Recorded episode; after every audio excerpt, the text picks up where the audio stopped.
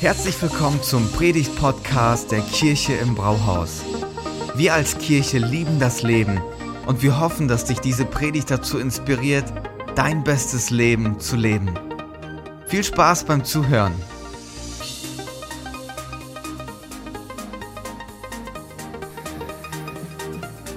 So, vielen Dank an die Band.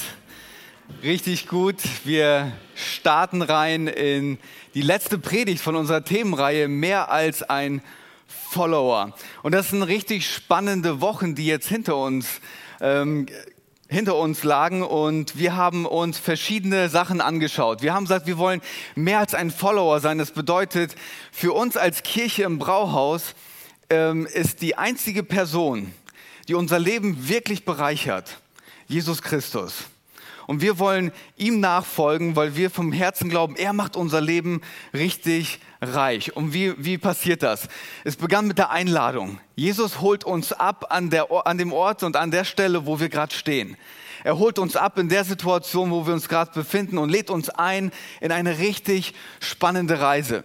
Und Stella hat uns gezeigt, dass wir auf dieser Reise neue Prioritäten bekommen neue Prioritäten, dass wenn wir Jesus zu unserer Grundlage machen, alle Lebensbereiche, die auf dieser Grundlage sind, neu geordnet werden und ganz neu und wichtig für uns werden. Letzte Woche haben wir dann von Lothar acht Punkte gekriegt, wie wir ganz praktisch dranbleiben können, weil diese, diese Reise mit Jesus, mehr als ein Follower zu sein, ähm, bedeutet, wir müssen dranbleiben.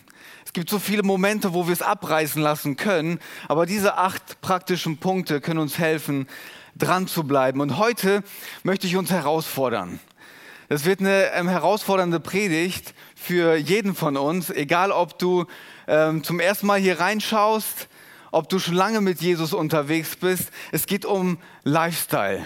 Es geht um einen Lebensstil, ähm, der aus, daraus resultiert, dass wenn wir Jesus nachfolgen, wenn du ein Follower von Jesus sein möchtest, dann ist Veränderung unvermeidlich. Das geht nicht. Du kannst nicht Jesus nachfolgen und bleiben, wie du bist. Das ist einfach nicht möglich. Und warum das so ist, das schauen wir uns heute mal an. Vielleicht würdest du ja sagen, wenn Gott mich wirklich liebt und ähm, er alles für mich gegeben hat, oder wenn Gott wirklich für mich gestorben ist, und zwar freiwillig, warum sollte ich mich dann ändern? Er hat es doch alles für mich gemacht, das ist doch richtig gut. Ähm, aber der Text, den wir uns heute anschauen, der wird uns ein bisschen das Gegenteil zeigen und uns herausfordern auf diesem Weg. Wir werden heute sehen, dass ein veränderter Lifestyle unvermeidlich ist. Dann werden wir uns anschauen, was die Schlüssel für diese Veränderung sind. Und dann am Ende wollen wir eine praktische Umsetzung machen. Das heißt, wir, nehmen uns, wir gehen heute einen Weg zusammen, der herausfordernd ist, aber zu einem richtig guten Punkt führt. Den Text, den wir uns anschauen, oder die Texte, das sind ein paar mehr, ähm, die kommen aus dem Kolosserbrief. Paulus schreibt einen Brief an die Kirche und ähm, wir befinden uns da im dritten Kapitel. Und da werden wir uns einige Verse anschauen und ich möchte gerne starten mit den Versen 8 bis 10 und ich lese sie mal vor. Paulus sagt, doch jetzt legt alles ab, auch Zorn, Aufbrausen, Bosheit und Verleumdung, kein gemeines Wort darf über eure Lippen kommen, belügt einander nicht mehr. Ihr habt doch das alte Gewand ausgezogen, den alten Menschen mit seinen Verhaltensweisen. Und habt das neue Gewand angezogen, den neuen Menschen, von Gott, den neuen von Gott erschaffenen Menschen, der fortwährend erneuert wird. Paulus spricht von einem Prozess, fortwährend erneuert wird, damit ihr Gott immer besser kennenlernt und seinem Bild ähnlich werdet. Das ist mal ein knackiger Text von Paulus mit einer ganz radikalen Sprache. Das alte Selbst ablegen, das Neue anziehen. Die alte Identität hinter mir lassen, die neue Identität, die wir von Jesus geschenkt bekommen, annehmen und uns verändern lassen, uns in diesen Prozess hineingeben und Jesus immer ähnlicher werden. Veränderung ist unvermeidlich. Wir müssen verändert werden, das Alte hinter uns lassen, etwas Neues durch, mit etwas Neuem durchstarten. Was Paulus uns hier gibt, ist eine Beschreibung von Bekehrung. Es ist eigentlich eine Beschreibung von Bekehrung. Was heißt das eigentlich? Bekehrung, ich meine, wenn, wenn du ein, äh, zum christlichen Glauben konvertierst, das ist ein anderes Wort für Bekehrung, dann ist Veränderung ein Teil davon. Aber ich finde, Bekehrung ist immer so ein negatives Wort. Ihr Christen wollt doch die Leute alle bekehren. Oder andere Religionsgruppen wollen die Leute konvertieren. Aber wenn wir jetzt drüber nachdenken, was Bekehrung eigentlich wirklich ist, werden wir feststellen, dass jeder von uns sich im Leben einige Male bekehrt. Okay? Also schauen wir da mal ein bisschen genauer hin. Bekehrung heißt, jemand oder etwas wird zum Kern meiner Identität. Und zwar entscheidest du dich aktiv für jemanden oder für etwas, das zum Kern deiner Identität wird und alles, jeden Lebensbereich von dir beeinflussen darf. Du richtest dich neu aus im Leben, wenn du dich bekehrst. Wenn Bekehrung das wirklich so bedeutet, dann bekehren wir uns alle, weil wir immer wieder Sachen nehmen in unserem Leben, die für uns so fest in unserer Identität verankert sind und ähm, die werden zum Kern unserer Identität und beeinflussen alles. Damit ist Veränderung einfach in der Natur der Sache. Das heißt, wenn du mit Jesus unterwegs bist, wird das genau dieser Fall sein. Was könnte es auch noch was anderes sein? Ich meine, wenn du eine Sicht hast auf diese Welt und du erklärst dir selber, wie die Welt aussieht, die Welt äh, für dich erklärt wird und so weiter, wenn das deine Sicht ist und ganz tief in deiner Identität verankert ist, wird es einen Einfluss haben, wie du in diesem Leben unterwegs bist. Weil dir deine Sicht von dieser Welt ja alles erklärt und begründet und du weißt, wie du alles zu deuten hast.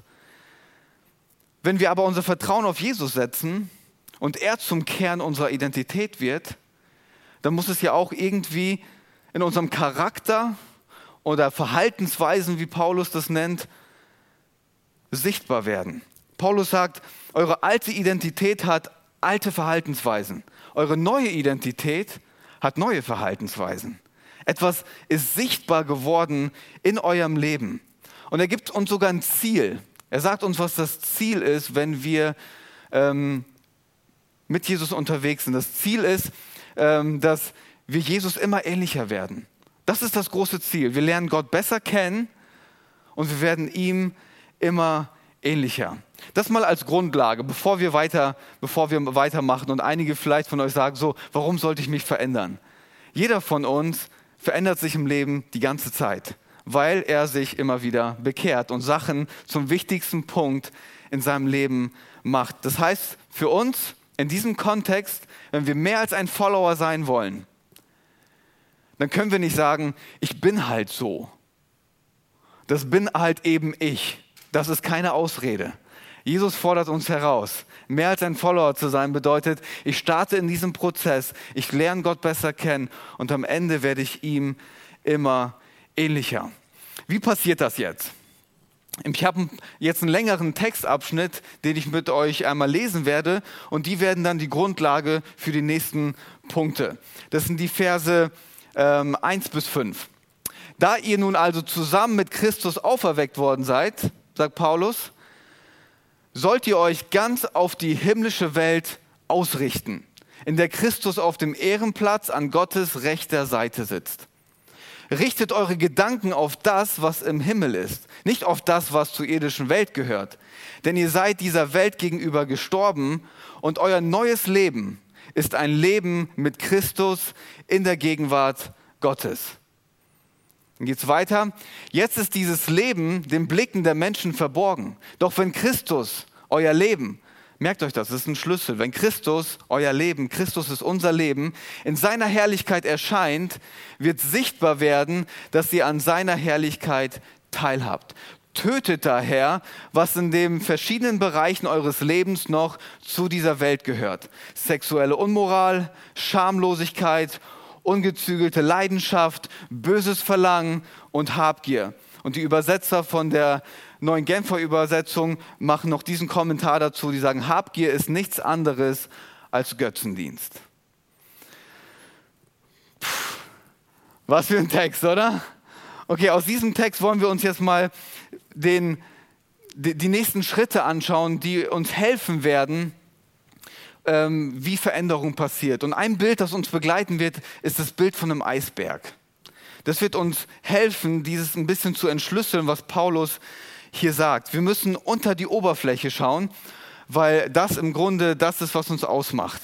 Paulus führt hier so eine Liste auf von Charaktereigenschaften, wo wir vielleicht alle sagen würden, es wäre gut, wenn ich das nicht mehr mache. Es wäre viel besser, ich hätte meine Emotionen besser im Griff. Es wäre gut, wenn ich nicht dauernd bitter werde oder enttäuscht oder was auch immer. Wir nehmen uns diese Sachen vor und sagen, wir machen es besser. Ich weiß nicht, ob ihr das auch schon mal probiert habt, aber ich merke ganz schnell, ich nehme mir das vor und nächste Woche mache ich genau das Gleiche. Ich nehme mir das vor und sage, ich werde beim nächsten Mal anders reagieren und dann passiert das und ich reagiere genauso. Und das ärgert. Und das will, das will man nicht, aber trotzdem ist es ein Teil von unserem Leben. So, wie machen wir das jetzt? Warum ist es so? Wir konzentrieren uns ganz oft auf das, was oberhalb der Wasseroberfläche ist. Was hier oben ist, unsere Verhaltensweisen, unser Charakter. Manchmal treiben wir es auf die Spitze. Aber wir fokussieren uns auf das, was hier oben ist, was man sehen kann. Und wir schauen uns das an und ärgern uns darüber. Aber wenn wir verstehen wollen, wie Veränderungen in unserem Leben passiert, müssen wir auf den größten Teil des Eisberges schauen. Müssen auf den größten Teil schauen. Und Paulus gibt uns hier zwei, zwei Worte oder zwei Ideen, die uns helfen, das zu verstehen. Er sagt böses Verlangen und er sagt Habgier, aber weil Habgier die Liebe zum Geld ist und immer im Kontext steht mit Dingen, die wir vergöttern, schreiben wir böses Verlangen und die Dinge, die wir im Leben vergöttern. Das sind die beiden Sachen, die eigentlich die prägen. Nochmal kurz zurück. Das sind eigentlich die beiden Sachen, die die prägende Kraft sind für alles, was da oben passiert. Und die möchte ich mal kurz für uns entfalten. Böses, böses Verlangen. Das ist ganz wichtig, dass wir das verstehen. Wenn wir im Griechischen uns das anschauen, steht folgendes Wort. Epihumia. Und das ist in dem Kontext ein bisschen schwer zu übersetzen. Da steht jetzt böses Verlangen, aber wenn wir das wortwörtlich übersetzen würden, dann würde es stehen für ein Epi-Verlangen, ein übertriebenes Verlangen, ein, ähm, ein exzessives Verlangen für etwas. Und wenn man das weiterführt, könnte man sogar Sucht sagen. Ich weiß nicht, wie es euch geht. Als ich diese Texte mal gelesen habe in der Bibel und überall, wo böses Verlangen steht, habe ich gedacht, das sind ähm, Sachen, die ich mir im Herzen wünsche, die aber schlecht sind. Und dann habe ich das verbunden mit einer Liste von Sachen, die Christen nicht machen dürfen. Und wenn ich das hatte, dann dachte ich mir so, oh Mann, jetzt habe ich ein böses Verlangen in mir. Aber was das eigentlich bedeutet, ich habe ein ungesund ausgeprägtes Verlangen nach den guten Dingen in unserem Leben. Und das ist das Problem, das wir alle haben. Wir haben ein falsches Verhältnis zu den guten Dingen in unserem Leben. Das ist, was böses Verlangen eigentlich bedeutet. Wir haben ein zu ungesund ausgeprägtes Verlangen nach den guten Dingen im Leben. Wenn ich jetzt ein ungesund ausgeprägtes Verlangen nach Nähe habe, was ja im, im Grunde gut ist, wir alle brauchen Nähe. Aber wenn das ungesund ausgeprägt ist, wird das hier oben sichtbar werden. Ich werde mir die Dinge holen, die ich brauche. Wenn ich ein ungesund ausgeprägte, ähm, ausgeprägtes Verlangen nach Wertschätzung und Anerkennung habe, was ja gut ist, was wir alle brauchen, werde ich hier oben bereit sein, alles zu machen, Sachen zu machen, nur um diese Wertschätzung zu bekommen. Nur um Anerkennung zu bekommen. Ich würde Sachen machen, die ich im Normalzustand nicht machen würde. Aber weil es ein ungesund ausgeprägtes Verlangen in mir ist, bin ich bereit, Wege zu gehen, um mir das zu holen, was ich will. Wir können das jetzt weiter. Sicherheit. Wenn das für dich, wenn du ein übertriebenes Verlangen nach Sicherheit hast, wird das in der Art und Weise, wie du mit Menschen umgehst, sichtbar werden. Wir können das jetzt weiterführen. Aber das ist genau der Punkt. Alles, was hier unten an ausgeprägten Verlangen ist, das ungesund ausgeprägt ist, wird sich oben sichtbar machen. Und das Zweite sind Dinge, die wir vergöttern. Das sind die Dinge, die wir vergöttern. Was bedeutet das? Wir nehmen die guten Dinge im Leben und machen sie zu den ultimativen Dingen in unserem Leben. Wir nehmen das, was gut ist, und machen es zum Ultimativen in unserem Leben. Unser Herz ist so konstruiert, so hat Gott sich das gedacht, dass wir nur zwei Möglichkeiten haben. Entweder wir machen Gott zur Nummer eins in unserem Herzen oder wir kreieren uns einen eigenen Gott, der zur Nummer eins in unserem Herzen wird. Eine andere Möglichkeit haben wir nicht. Wir werden immer etwas in unserem Herzen haben, das wir vergöttern, dem wir den Ehrenplatz in unserem Herzen geben, wo wir sagen, das ist meine Nummer eins, das prägt mich ganz tief, das macht mich aus. Und das ist ähm, ein Punkt, der ist, ähm, der ist richtig wichtig zu verstehen. Wir können nicht sagen, wir haben da nichts, sondern entweder ist es Gott oder es ist etwas anderes. Wie macht sich das sichtbar, wenn wir das ungesund, wenn wir das ähm, ungesund ausprägen? Frisch gebackene Eltern, so wie Stella und ich, wir stehen in der Gefahr, dass wir zum Beispiel unsere Kinder vergöttern. Kinder sind gut, Kinder sind ein Schatz, wir genießen es und wir lieben es. Aber sobald wir anfangen, sie zu vergöttern, sobald sie zum Kern unserer Identität werden, wird das hier oben sichtbar werden. Dann ist der Helikopter unterwegs. Dann wird das in den Freundschaften sichtbar, weil ich keine Zeit mehr habe. Dann fühle ich mich schlecht, wenn mein Kind sich schlecht fühlt. Versteht ihr, was ich meine? Sobald Kinder das, Ulti, das Ultimative in meinem Herzen werden, dann hat das immer eine Auswirkung. Wenn mein Job das Ultimative ist, dann hat das Auswirkungen. Wir können das jetzt weiterführen, aber wir haben immer eine Sache in unserem Herzen, das die Nummer eins ist. Vielleicht sagst du sogar, das, was die Gesellschaft sich vorstellt und was sie denkt und die Richtung, die sie vorgibt, ist für mich das Allerwichtigste.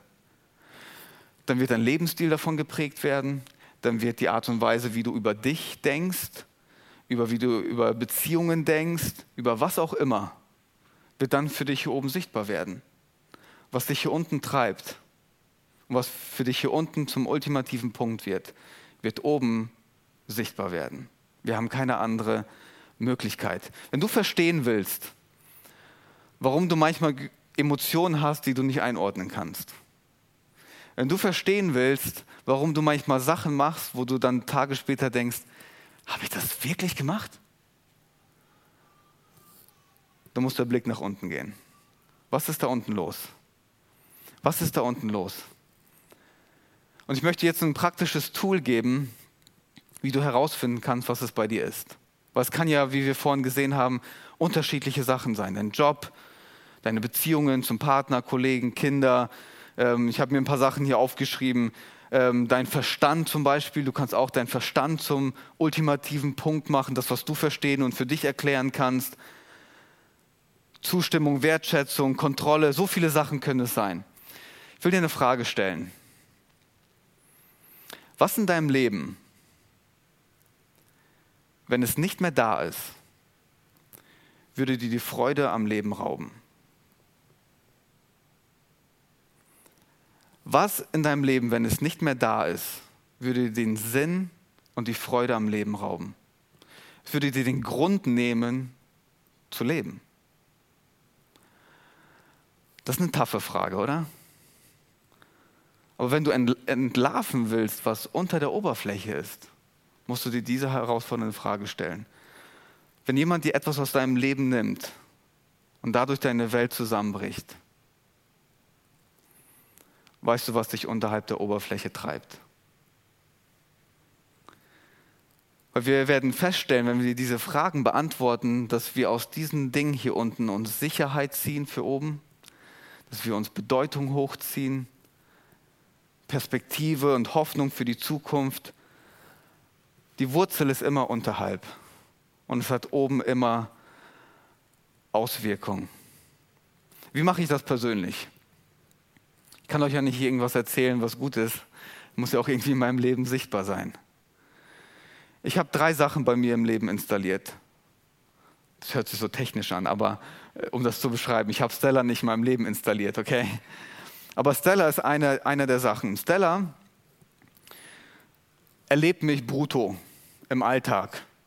Nicht so schön von der Bühne, wie ich das rhetorisch hier machen kann, sondern sie erlebt mich im Alltag und sie erlebt, wie ich mich verhalte. Und dann kann sie feststellen, ob ich da aus dem, was ich als Pastor mache, meinen Wert ziehe und was es mir zu wichtig geworden ist. Und dann sieht sie das in meinem Verhalten, wie ich Dinge mache und dann, dann stellt sie mir ganz kritische Fragen. Und sie ist brutal ehrlich mit mir. Und sagt, Thomas, ich glaube, du hast da ein komisches Verhältnis da gerade. Woran liegt das? Dann muss ich die Dinge hochholen. Das andere sind meine Freunde, die eng an mir dran sind. Die Bibel sagt, dass womit das Herz voll ist, dem geht es im Mund über. Das heißt, das, wovon ich rede, gibt einen Einblick in dem, was in meinem Herzen los ist. Das heißt, wenn meine Freunde mich reden hören und die das Gefühl haben, bei mir bekommen Sachen eine Wichtigkeit, die nicht die Wichtigkeit haben sollten, dann geben sie mir die Rückmeldung. Und die reflektieren mich und sagen, Thomas, ähm, kann das sein, dass dieses Thema für dich gerade zu wichtig ist? Eine andere Sache, die ich mache, ist, ich habe ein bis zweimal im Monat eine Sitzung mit meinem Seelsorger.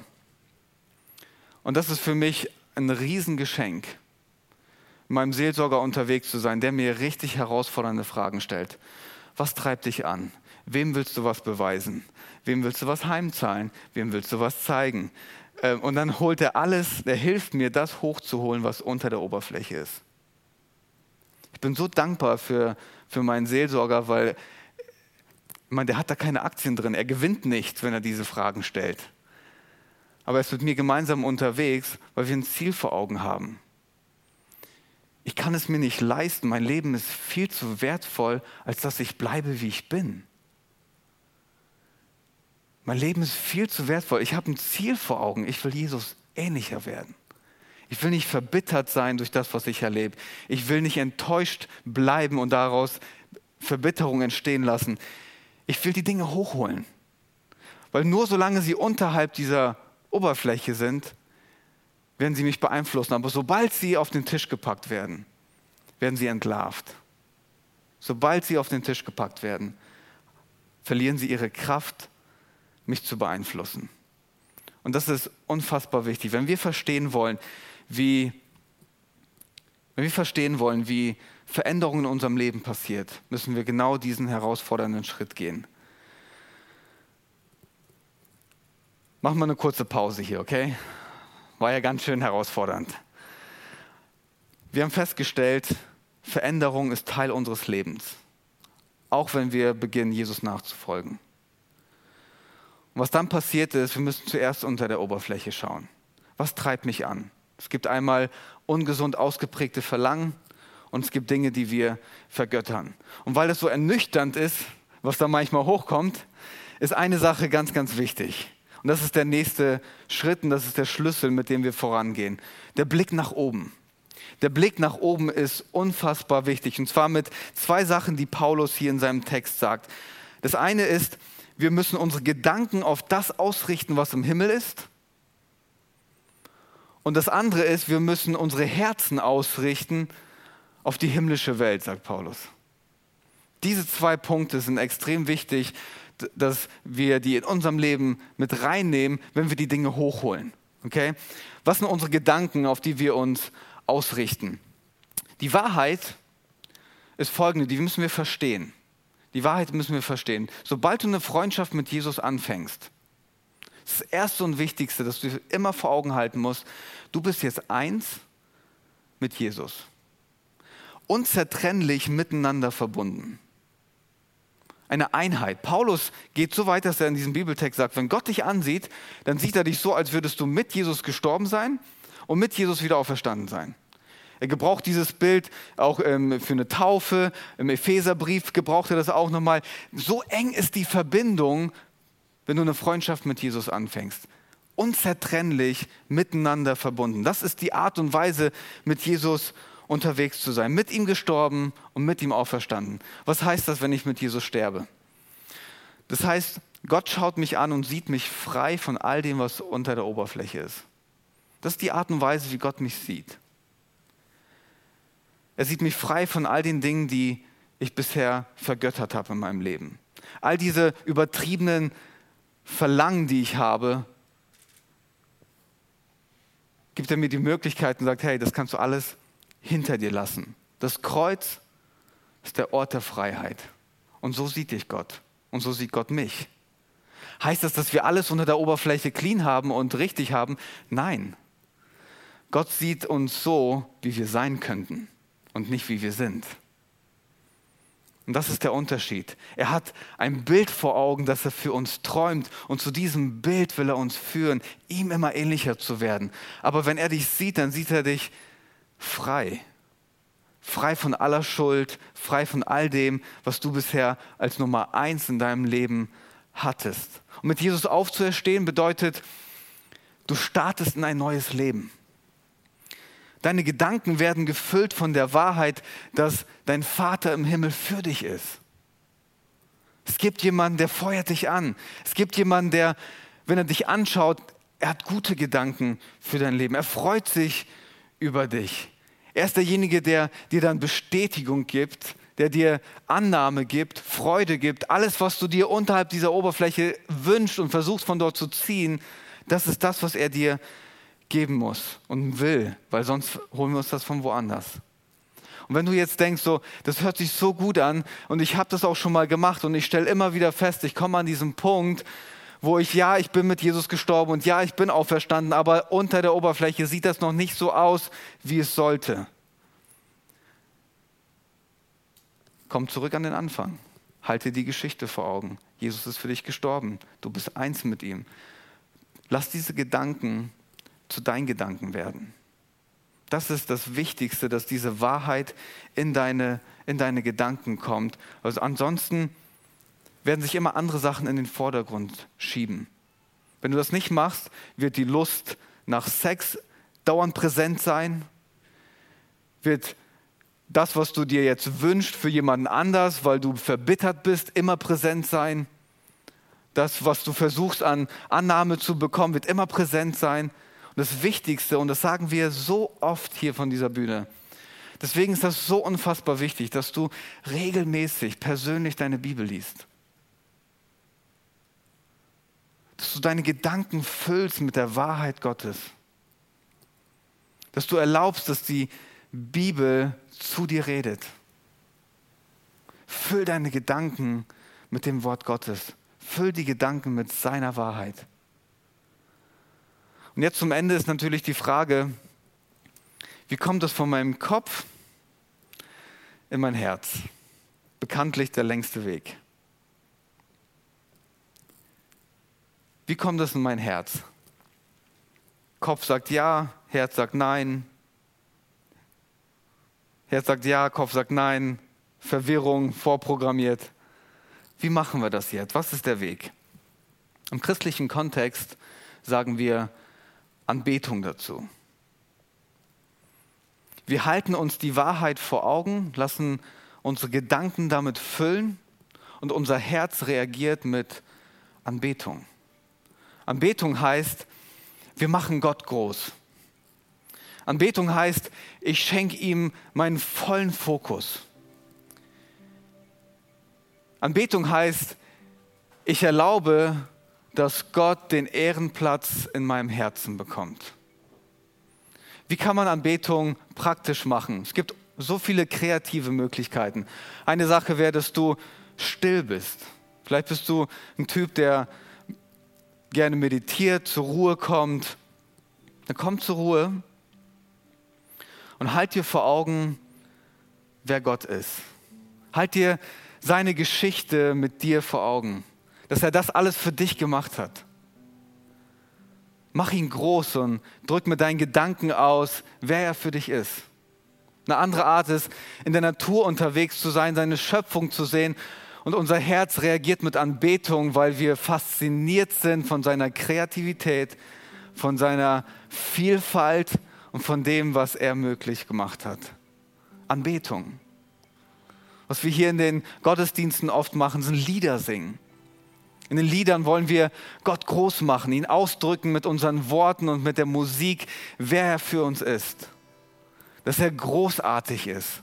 Dass er der Gott unseres Lebens ist. Dass er alles in seiner Hand hält. Und dann beginnen wir diese Lieder zu singen und wir merken, dass unser Herz sich öffnet. Nicht, weil wir irgendwas machen, sondern weil wir erlauben, dass Gott den Ehrenplatz in unserem Herzen bekommt.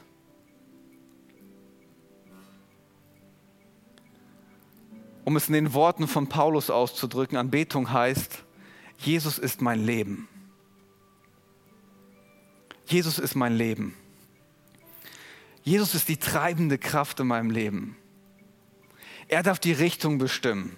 Er darf bestimmen, was oben rauskommen darf. Er ist derjenige, der mich tief in meiner Identität prägen darf. Weil wenn Jesus mein Leben ist, dann können wir entschieden all den anderen Sachen gegenübertreten und sagen, Angst, du bist nicht mein Leben. Unsicherheit, du bist nicht mein Leben. Job, du bist nicht mein Leben. Egal was es ist, wir können mutig dem entgegentreten und sagen, Jesus ist mein Leben, jetzt, hier und für immer. Jesus ist mein Leben. Und wenn Jesus mein Leben ist, dann ist Großzügigkeit eine Charaktereigenschaft. Warum? Jesus geht großzügig mit mir um. Und das prägt mein Herz. Wenn Jesus mein Leben ist, dann kommt Geduld da oben raus, weil ich weiß, Jesus geht so geduldig mit mir um. Jeden Tag neu muss ich mit ihm klären, ist er immer noch die treibende Kraft? Und jeden Tag steht Jesus bereit für mich und sagt, ja, ich bin ready, mit dir nochmal durchzustarten.